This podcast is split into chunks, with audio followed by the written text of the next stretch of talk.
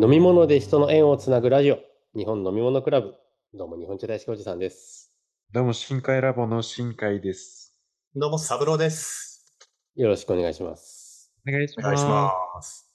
新海さんは、ぐでんぐでん。いや、あの、ちゃんと、ぐでんぐでんになるまでは、基本飲み会は飲まないんで。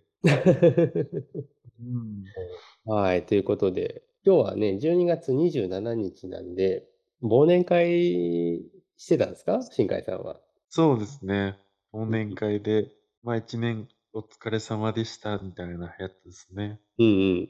一年お疲れ様でしたをしながらも、うん。別に休みないわけでしょ？う んそうですね。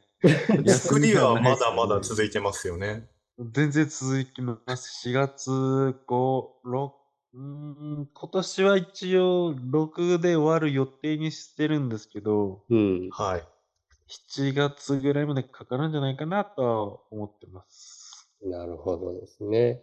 はい。まあ、作りが始まって本格化して、まあ、この時期が一番熱心な時期って感じなんですかね。2月かな。2月か。おあの、2月が一うん番その、ピリピリしてる時期になりまして、うん。はい。あの、出品集を作るわけですよ。うん。あそういう時期なんですね。そう、純米大吟醸とか、大吟醸とか言われる出品酒を作る時期になるので、はい。ーはい。あのーいわゆるその年の技術力を問われるわけですよ。うんうんうん。なんで、そこがやっぱ一番、うちはまあ基本的にピリピリはしないんですけど、はい。やっぱ忙しいし、いろいろやることがどんどん増えていくので、うん。うん。繁忙期に、もう超繁忙期になるかなという感じですね。なるほど。普通の酒造りのプラスで品評会用が並行そうされる感じですよね。鑑評会って、あの、うん絞り方がちょっと特殊になってて、はい。はい。雫絞りっていうのを基本出すんですよ。うんうんうん。で、基本的にお酒ってこう絞るっていう工程があるんですけど、うん。あの、大体圧力をかけて絞るんですよ。うん。簡単に言うとですね。うん。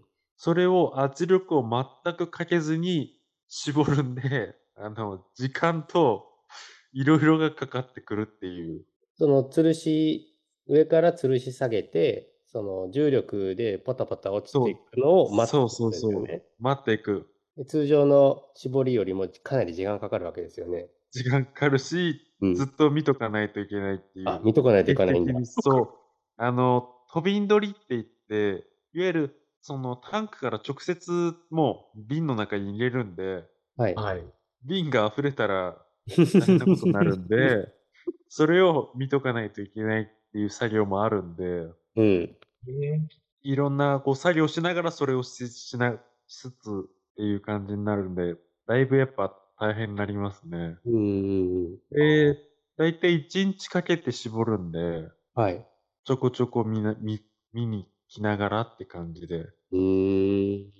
そうそうそう。いそれう。は結構頭の容量使うよね。うーん。常に気にかけてないといけないまま他の作業もしなきゃいけないもんね。そうそうそうそう。だから、だいたい2月が一番ピークになりますね。うん。まあ、10月から新酒の作りが基本的には始まっていくわけじゃないですか、お酒って。はいはい。はい。そこから1月中までに、その年のお米であったりとか、そうんの作りの感じとかを調整して、2月で、まあ一番いい状態のものを作れるようにっていうような感じなんですかね。それはね、ええ。あまり言いたくないけどね、うん。あのーそうならざるを得ないし、あの、その前までもちゃんと修正しながら作るんで、それをね、言ってしまうとですね、じゃあ、11月に作ったお酒は、まあ10月から仕込み始まりますけど、11月に絞るわけですよ、大体。11月に絞ったお酒は美味しくなかったんかいってなるんですよ。まあね。うん そうそうそう。で、そうなると、じゃあ11月買わんでよくねってなっちゃうんで、それは絶対言えないし、あの、絶対しないですね。うんうん。ここが酒造りのすごいところで、例えばその10月にこういうお米の質感だよねっていうのは、やっぱあるのはあるんですよ。だからといってその酒が美味しくないかって言ったら絶対ないですね。うちは、うちに限ってかわかんないし、基本的に全国そうだとは思うんですけど、うん。はい。10月作って11月絞ったお酒が美味しくないというのは基本ありえないです。絶対美味しくします。ただ、ただ、11月、12月、どんどん後半になるにつれて、やっぱりさらに美味しくなるっていうのは間違いないし、うちの場合はね、美味しくなるっていうのもあるし、変化していくっていう美味しさのベクトルがですね、へえ。っていうのがあるんで、うん、あのーやっぱね、お酒をね、一年中買って美味しいっていうのは絶対心がけてはいますね。うんうんうん。素晴らしい。うん、そこはね、絶対にね、あの、言わないといけないし、譲れない部分です。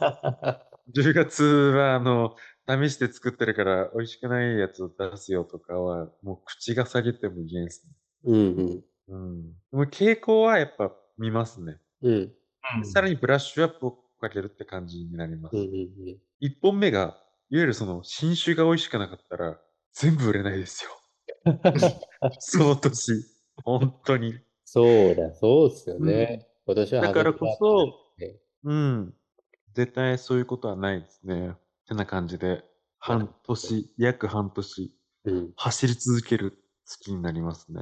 走り始めたばっかりってことですね、まだまだ。走り始めたばっかりですね。まだまだ、まだまだですね。世間は年末ですが、新海さん世間の年末はまだまだ、はい、これからでございます。そう、そうです。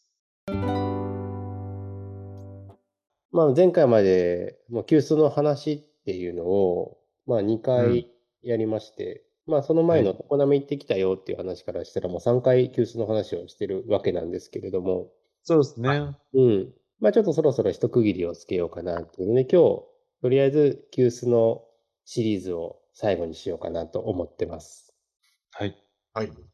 まあ、平型急須っていうものの特徴であったりとか、メリットみたいな話をさせてもらいました。ではい。今回は、まあ、磯部さんっていう方の、まあ、考え方であったりとか、磯部さんが作るからこそ使いやすい急須っていうところもお話をさせてもらいました。はい。はい。なんかちょっと忘れてるなと思ってたのがあって、うんあの、急須ってどうやって作っとんのっていうのを話してなかったなと思うので、ちょっとそこも今日話そうかなと思ってます。うーん。はいはいはいはい。結構あのわですかりました。あの、いろんな作り方はあるんですけど、うん。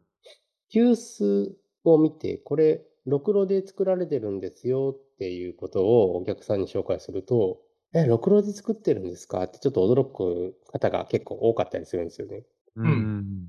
まあなんでかっていうと、急須って形が結構複雑なので、で、ろくろっていうのは、基本的には回転する台の上に粘土を置いて、その回転する力で形を成形していくっていうものになっていくので、基本的には円形のものを作っていく、うん。まあ効率のいい装置ですよね。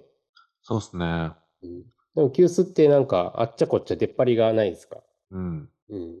まあ、これをどうやって急須、あ、ろくろで作るのかっていう話で、まあ、単純に別々に作ったパーツをくっつけてるっていう話なんですけど、あ、そりゃそうかっていうは思うんですけど、うん。で、それで考えたら、急須ってめっちゃ手間かかってるんですよね。うん。もうそれは間違いないです。あの、多分、なんで、ろくろでって言われたときに、ろくろで引いてるんですか？って言われたときに、あの、ひっつけるっていう、くっつくっていう発想が、多分、陶器作ってる人以外はないんじゃないかなと思いますね。ない、ないよね、なんかね。なんかないと思います。硬くなっちゃってって焼けてるイメージしかないから、うん。で、お椀とか、ああいうのはろくろで引いてそうだよねってなるんだけど、うん。意外とひっつけるという工程はね、なかなか伝わりづらいんですよね。うん。で、焼き物で別のパーツをくっつけるっていうものって、マグカップくらいですか？えっとね、いや、いろいろありますよ。あの、それこそ急、急須もそうですよ。えっと、違う、急須っね 急須は今その話を な、なんだろう、あの、あれはなんて言うんだろう。あの、急須って、うん。平型急須は手も、手を持つところが、その、直線形じゃないですか。うん。うん。急須、もう一個あるのは、ハンドバッグみたいに、ちょっと長めのやつあるでしょ。上に吊るされてるやつですか？と、売りに吊らされてるやつとかもあるんで、マグカップ、そういった急須とか、急須はないかいそうですね。急須、イメージがね、ちょっとね、違うから、あれも急須で、これも急須、ちょっとややこしくなりましたけど。まあでも上から吊るすタイプは木木のものが多いですけどね。後付けでですね。ははは上の部分まで陶器でやってるものはあんまりないんじゃないかな。木か金属かなっていうのはあるけど。ああ、自分の知ってる陶芸作家さんが、だいたい全部、つあの、時期でやってるんで、上に そう、つけるやつは、今度ちょっとお教えしますね。あの、堀、一応その名前だけ出しとくと、堀高春さんとかうんうん。は、虫の急須を作ってるんですけど、虫。そう、全部時期ですね。ちょいちょいいらっしゃいますね。まあ、それはいいとして。パーツが多いものっていうのは焼き物ではあんまり多くはないわけですよね。多くはない。う。うんん。これは間違いないですね。うん。で、その上で急須っていうのは5つのパーツが必要になるんですよね。2、5つ。うん。3、4。ん取っ手でしょ、まず。取っ手ですね。はい。1個。で、注ぎ口ですよね。はい。口ですね。蓋ですよね。蓋。えー、茶こしですよね。茶こし。あと一個。一番でかいところ言っとらんわね。本体というか、湯が入るとこあ、本体か。そっか。本体か。ああ、それで5つだ。ああ。東大元。はい。その5つが基本になってます。で、その5つを、あの、分解して考えたら、あ、全部ろくろで引いてんだなっていうのはすぐわかるような形になってますよね。うん。うん。うん。う。うんん。全部円筒状というか。そうそうそう。そうですね。で、まあ、要は急須作るとき、まあ、茶こしはちょっとろくろでは引かないんですけども、さすがに。うん。まあでも同じ土で形を作って、それ全部組み立てて、くっつけて、そのくっつけた状態で焼き上げるわけですよね。はい。ね、胴体一つ取っても、普通のお椀とかだったらそれで完成するようなものをまたくっつけなきゃいけないっていう作業と、でくっつける、くっつけて焼くことによって失敗する可能性と、っていうのがいろいろできてくるので、だからその分焼き物の中でも急須っていうのは難しいって言われてる、まあゆえんですよね。はい。うん。なので、そういう、なんか細かい形状、複雑な形状をしてるからこそ、やっぱり使い勝手っていうのが非常に繊細になってくるし、大事になってくるし、その再現するっていうのがかなり難しいものなんじゃないかなと思うんですよね。うん。うん。で特にぶどまりも悪いので、ぶどまりっていうのは、まあ、成功率というかですね、例えば10個やって3個失敗してしまうとか、だと7割ですよね、完成が。まあ、それがなるべく高い方が売るものが増えるのでいいですけど、急須みたいに複雑な形状、後からくっつけたりとか、蓋を合わせたりとかしてると、やっぱりどっかで齟齬が出てくるので、まあ、磯部さんみたいに70年間急須だけやってる方でも、自己中3つはなかなか売り物にはならないっていうくらいには、やっぱ成功率が低いものにはなってきてしまうんですよね。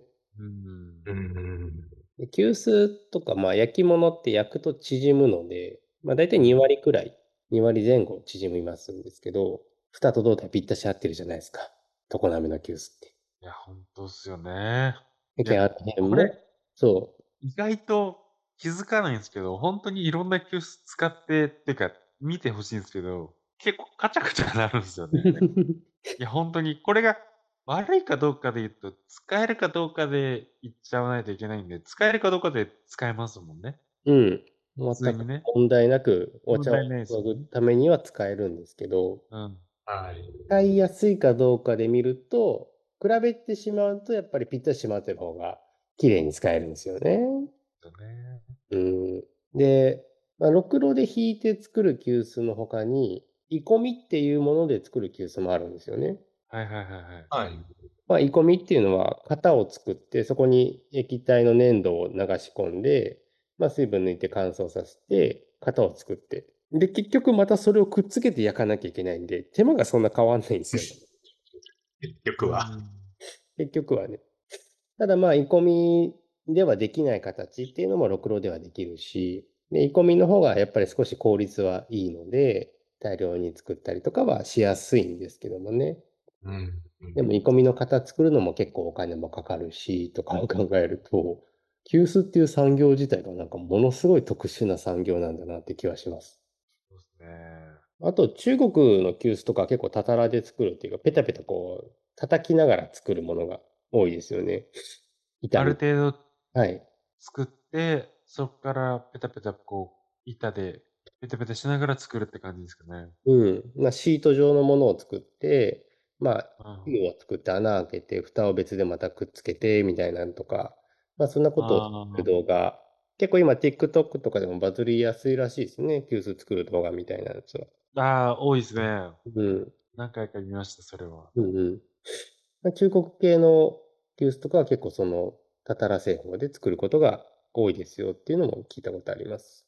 じゃあ、どの急須が一番いいのかとかって考えると、まあ別にそこに優劣はないので、作り方が違うというだけでございます。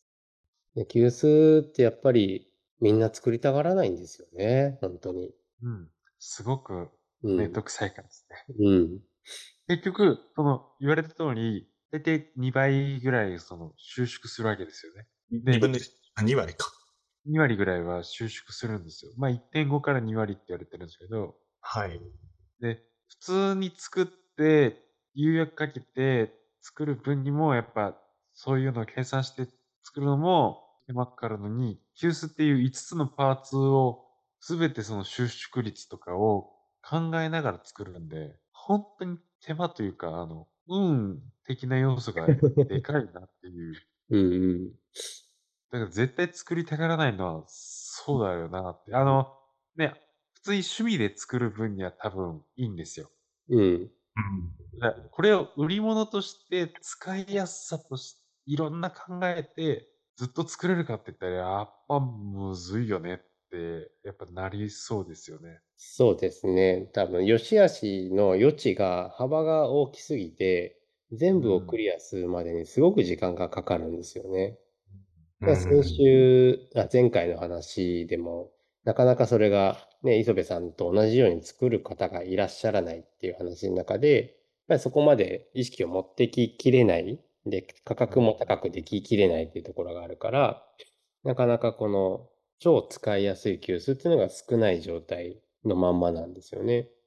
うん。ろくろで引いて作る急須だと、もう一個弊害があって、弊害というか難しさがあって、2割ほど縮むっていう話の中で、はい。全部のパーツが中心に向かって、ただそのまま縮むわけではないんですよね。うんうんうんろくろの回転方向とは逆の方向に少し縮んだりもするんですよ。うん。うーん。ええなので、マグカップみたいに、取っ手が一つの方向にしかついてないものっていうのは、そんなに意識しなくていいんですけど、急須みたいに本体から出っ張りが2箇所にあるっていうものに関して言うと、ちょっとやっぱその角度って調整しとかないと、仕上がりの時にぴったし使いやすい角度になってなかったりするわけですよね。うんうんうん。で、ちょっと内側に向きすぎてしまう。取っ手の方向に急須の注ぎ口がちょっと寄ってしまうとか、そういうことも起こりうるわけですよね。はいはいはい。で見てもらうとやっぱ綺麗な急須って取っ手のと注ぎ口の角度がだいたい90度にちょうどなってるんですけど、うーん。それはちょっとその急須のろくろの回転方向とか逆方向に縮むっていうことは考慮されてるからその角度で仕上がってるんですよね。もう使いやすい急須っていうだけですごくハードルが高いっていうのがよくわかるんですよね。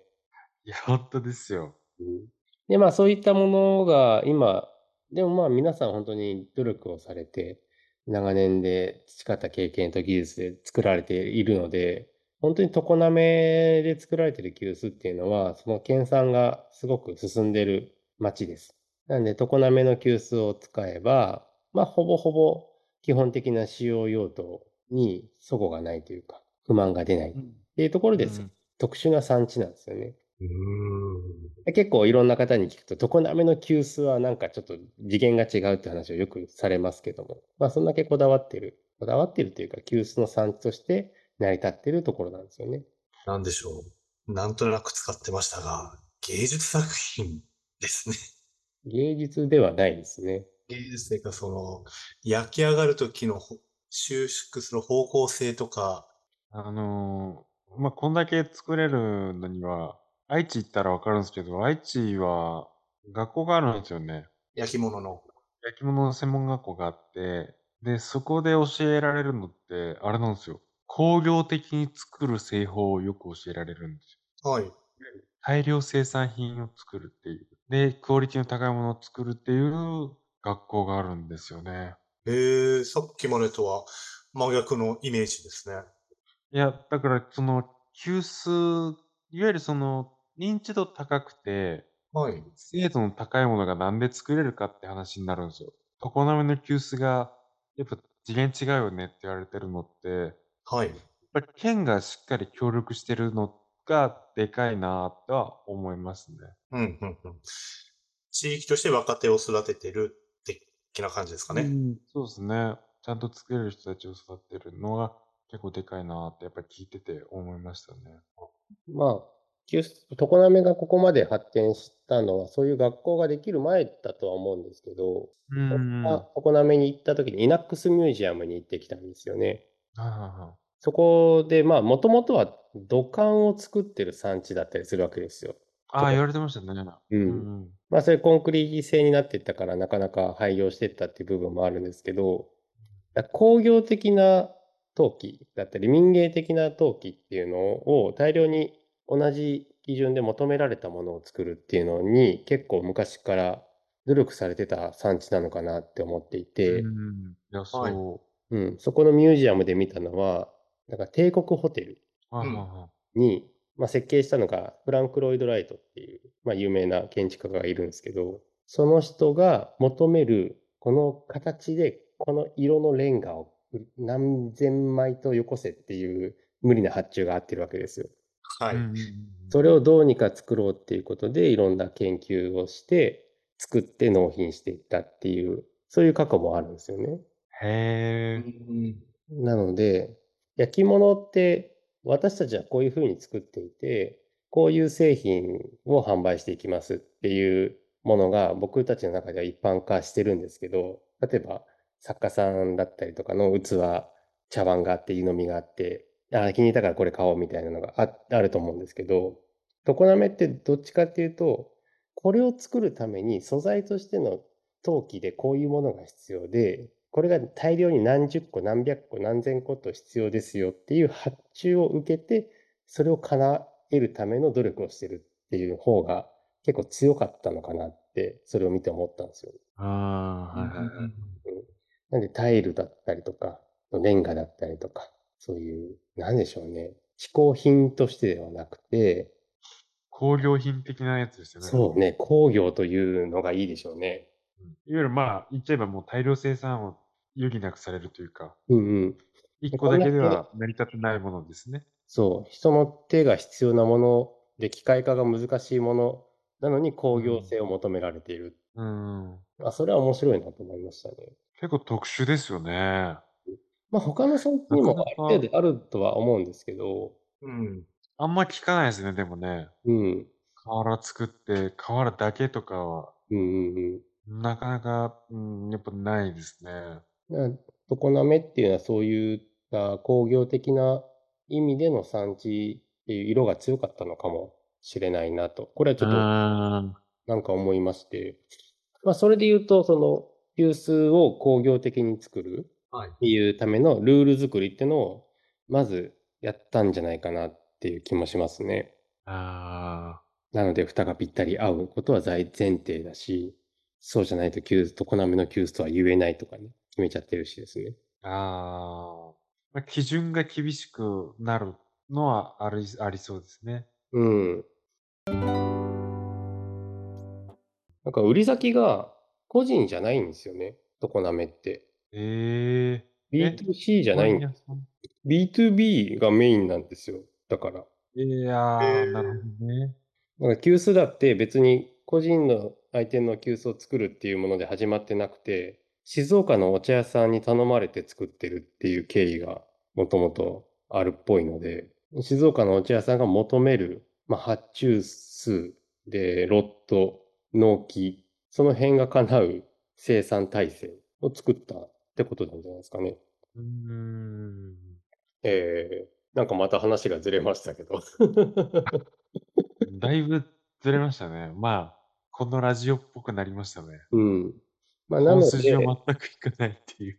その、急須の精度が基本的に高いっていうのは、そういう常滑の土壌がああるからだと思うんですよね。うーん。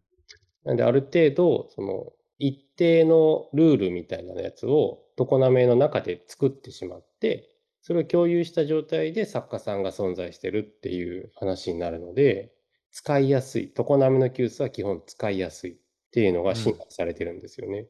うーん。うん。もうカタログとか見ても基本常滑にしか急須売ってないので、もしくは隣の三重県の番号くらいですね。はいはいはいはい。で、それは、だから、お茶屋さんが依頼してるからこそ、そういう作りが綺麗になっていってるんじゃないかなっていうのもあってですね。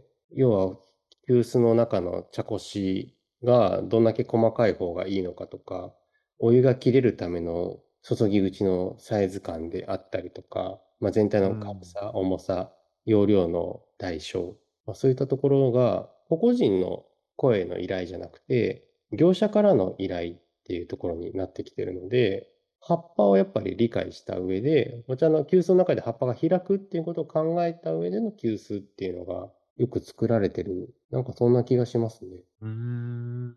なので、深蒸し用の急須が生まれたりとかね。深蒸し茶用の急須。そう。意外と、急須、まあ、平型だったり、ちょっと丸っこいやつっていうのもありますけど、うん。その分け方があるんですよね、実際。うんうん。そ深蒸し、朝、朝蒸しになるんですかね。う。まあ、朝蒸し用とは言わないけども、まあ、昔のお茶って朝蒸し系になるからですね。形状をうん作った。まあ、それで言ったら平型。ありますよね。うん。まあ、企画があるってことですよね。うん。うん。でこういうお茶だったらこういう系の急須がいいし、こういうお茶だったらこういう形がいいし、で茶こしは陶器製のセラメッシュっていうものなのか、あの、普通にステンレスのメッシュでやるのかとか、なんかそういうののバリエーションっていうのがすごく豊かになっていってるんじゃないかな。うーん。逆にだから有田とかに行くと、基本的には後からつけるカゴ編みっていうタイプの茶こしのものしかないんですよね、基本的に。はいはいはいはうん。急須に作り付けの同じい土で作られてる茶こしがついてるものってあんまりなくて、ついてることはついてるんですけど、めちゃくちゃ穴がでかかったりするんで、あんまり茶こしとして機能してないんですよね。い。うーん。うん。だから別でカゴ編みも入れるしっていうのが前提の作り方になってて、まあそういった意味では用途の幅があんまりないんですよ。他の産地って。ああ、はいはいは。まあなので急須っていうのを考えたときに、いろんなパーツからできていて、で、それがどういう用途のために使われるかっていうことを明確にいろいろ考えてやられてる。まあね、その平型の話をしたときにそこまで考えてないって話も少し出たんですけども、もちろん考えられて進化してきたものなんで、まあ、今回何が言いたかったのかって本当にわかんなくなったんですけど、みんな、実はね、常滑のものがいいよっていうことですね。ああ、はいはいはい。もう、なんかそれだけです。皆さん見たことはないかもしれないですけど、急須のパンフレットなるものがあるんですよ。おカカタログ？カタログあるじゃないですか。うん。あれ大体常滑じゃないです大体常滑っていうか、常滑の問屋のカタログ見てるんじゃないの？あ、そういうこと？カタログ、全部多分だった気がするんですよね。カタログを作れるくらいの産地は常滑くらいしかないんじゃないですかね。だからか、いや、逆に、その、なんだろう、常滑以外の急須買うって可能なんかなって思ったんですけど。あの、急須屋さんがないので、基本的に。まあ、そうですね。うん。例えば、有田の卸団地とかね、行ったら、あ中回れば急須コーナーはあります。はい。うん。確かに。あるはあるな。使いやすい急須コーナーみたいのが、実際に注いでみてくださいってやったことあるんですけど、やっぱあそこは、どっちかというと、自分的に、佐賀とかはデザインなのかなって若干思います。うーん。まあ、有田作られてる焼作家さんは知ってるんですけど、はい。デザインが結構重視されてるプラス、有田っていうのは中国に近いので、なんだろう、あの、なんかパッと見、日本茶というより中国茶に近いんじゃないかなって思っちゃいますね。うーん。形状が。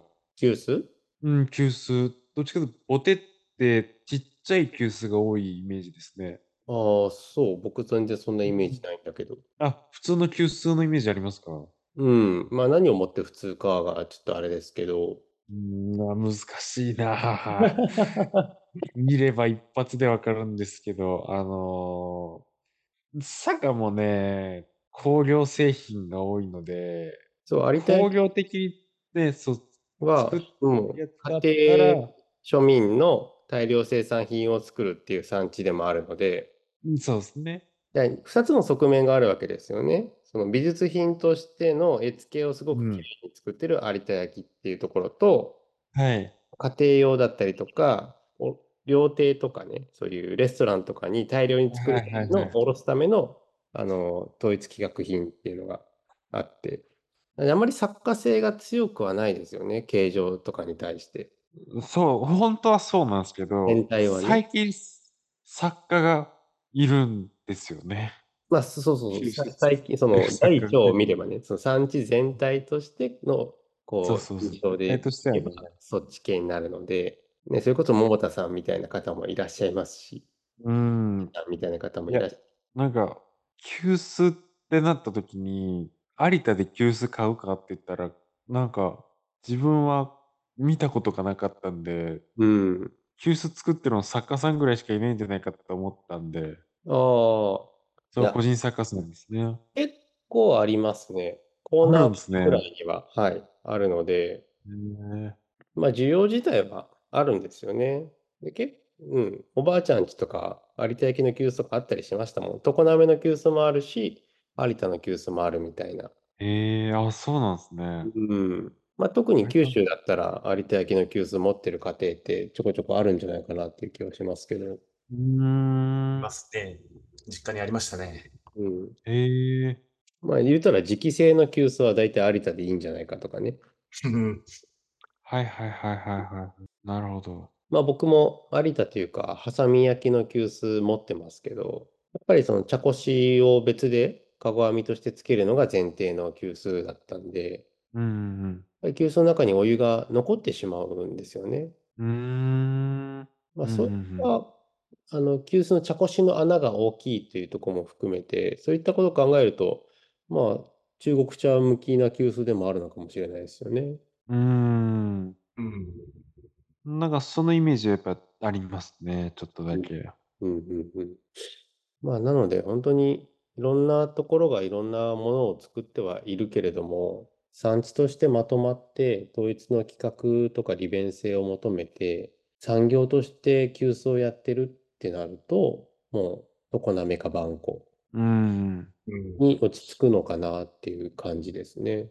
うんうんで、なぜその常滑が強くなっていったかっていうと、やっぱりとこ隣に静岡があったからなんじゃないかなっていうのは思っていて、うん。ああ、な静るほど。岡の問屋さんにお話をするために、そういうふうに、このお茶だったらこうみたいなところを考えて進化していったのかなって思ってます。うーん。なので、急須を選ぶポイントとして、まあ、最初の時にね、デザインと容量っていうので、みんなき選ぶ基準を大体決めてるって話だったんですけど、はいはいはい。うん、まあ、今からどの指向性の時代になってきますので、うん。どの、どんなお茶入れたいかっていうところで、あの、形状であったり、素材であったり、まあ、注ぎ口であったりとかっていうのを選べるようになってくると、もっともっとお茶を楽しむ幅が広がるんじゃないかなと思ってます。なので、必ずしも平型急須じゃなきゃダメというわけでもないし、常滑うんそれじゃなきゃダメというわけでもないんですけども、自分が納得できる急須があれば、まあ、生活は豊かになるよね。そうっすね。いいまとめ方ですね。結論がそれ、まあ、間違いはないですからね。まあまあまあ、こう、激しいことを言ったらいろんなことは言えますけれども、うん納得することが第一なので。じゃあでも、こうこぼれるなとか、注ぎづらいなとか、っていったことがあるのであれば、そこにやっぱり原因があるし、それが対策されてる急須っていうのも存在してるってことは、なんか今回のこの一連の話で知っていただけたんじゃないかなとは思いまして、まあ、将来的には僕のプロデュースした急須を打ち出していけるようになれたらいいなとは思いますけどね。それは、あれですよね。なんだろう。伝統をまた一歩続けるというか、継続させる、すごいプロジェクトですよね。そうですね。今までうん、その、常滑がここまで大きく進化したっていうのは、やっぱりお茶っていうもの自体が生産量が増えていったし、需要が増えていったし、全国に拡大していったっていう経緯があってこそなんですけど、それで形成されたもの、まあお茶自体もそうですけど、そうやって形成された人時代ができたものを今減っていってる中で、うそれだけつなぎ止められるかっていうのが今からの課題になってくるんですよね。課題ですね。今そから、その、また生産量が増えて、確実に消費が増えてっていう時代には入っていかないんですよね。う。うん。う。うんん。ううんん。間違いない。ある種、特殊な時代だったからこそ、そういうふうに発展した、職人の技が発展したっていうところがあるので、せっかくできたその技があるのをなくしちゃいけないと思うと、やっぱりいろんなことを僕らの世代が引き継いでいかないといけないんだなっうんて非常に強く思って、まあこうやって言葉として残すことだけでも価値はあると思ってるので、ラジオをずっとやってるんですけども。我々がやっていかないことは、わやっていけない、いかないといけないことは、そういう昔からあったものを絶やさない。で、プラス、新しく作られたものをしっかりとした価値づけをする。うん。これが一番大事なことだなと思います。あの、結局、今まで作られたものは、すごくやっぱいいものだっていうので、価値があら当たり前につくとは思うんですけど、今から新しくできたものだから安くすべきっていう考えは捨てるべきだとは私は思ってます。うん。うん。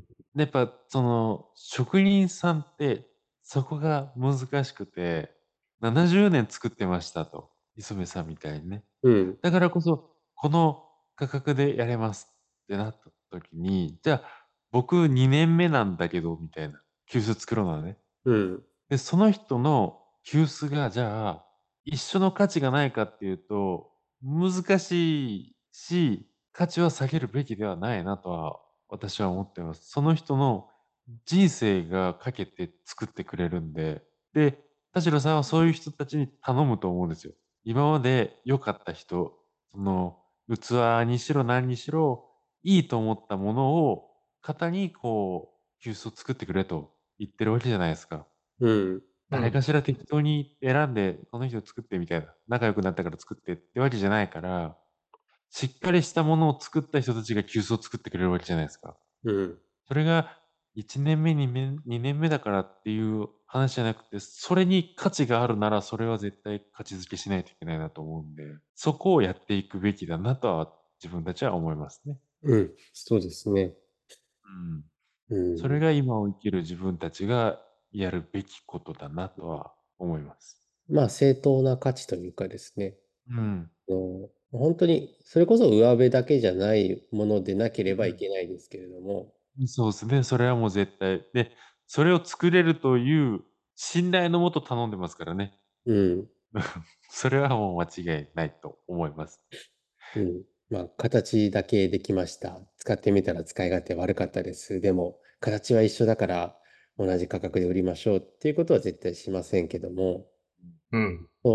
道具として本質的な価値があるものを継続して残せるっていう部分での価格付けっていうところがまあ一番見極めが大事なところなのかなとは思いますね。ですね。なんかえらい真剣な話をしちゃいましたね。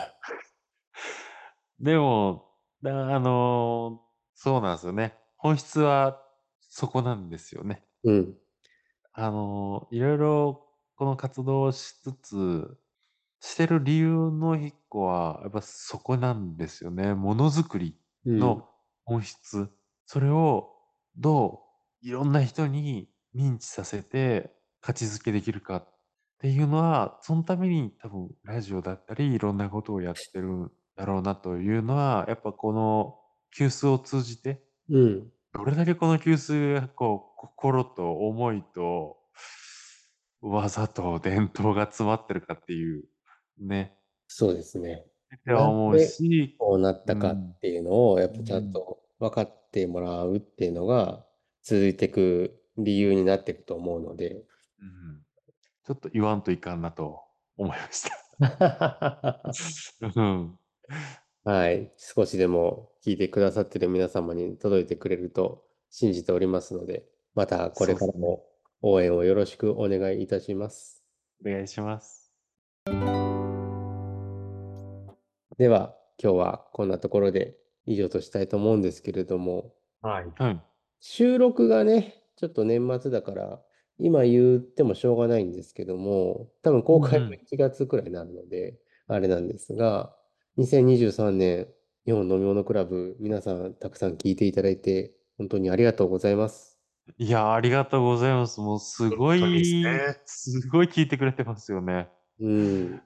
今、フォロワーが57人いらっしゃって、はいはいはいはで平均、1回の視聴の平均が25回くらいかな、になっているのい。で、うんまあ、総合の視聴回数が2000回くらいを超してきてますので、まあ、このラジオがね、何十回、何百回と続いていって、まあ、いろんな形で波及していったらいいなとは思ってますので、2024年も引き続きよろしくお願いします。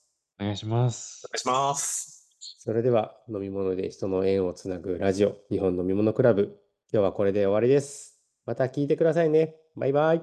バイバイ。またねこのラジオは日本茶大好きおじさんと日本酒部門担当の新海聞き役の三郎が日本の飲み物をゆるく話すラジオです基本的には主観の意見を楽しくお話しさせてもらっているので厳密なものではありませんご了承の上お聞きください。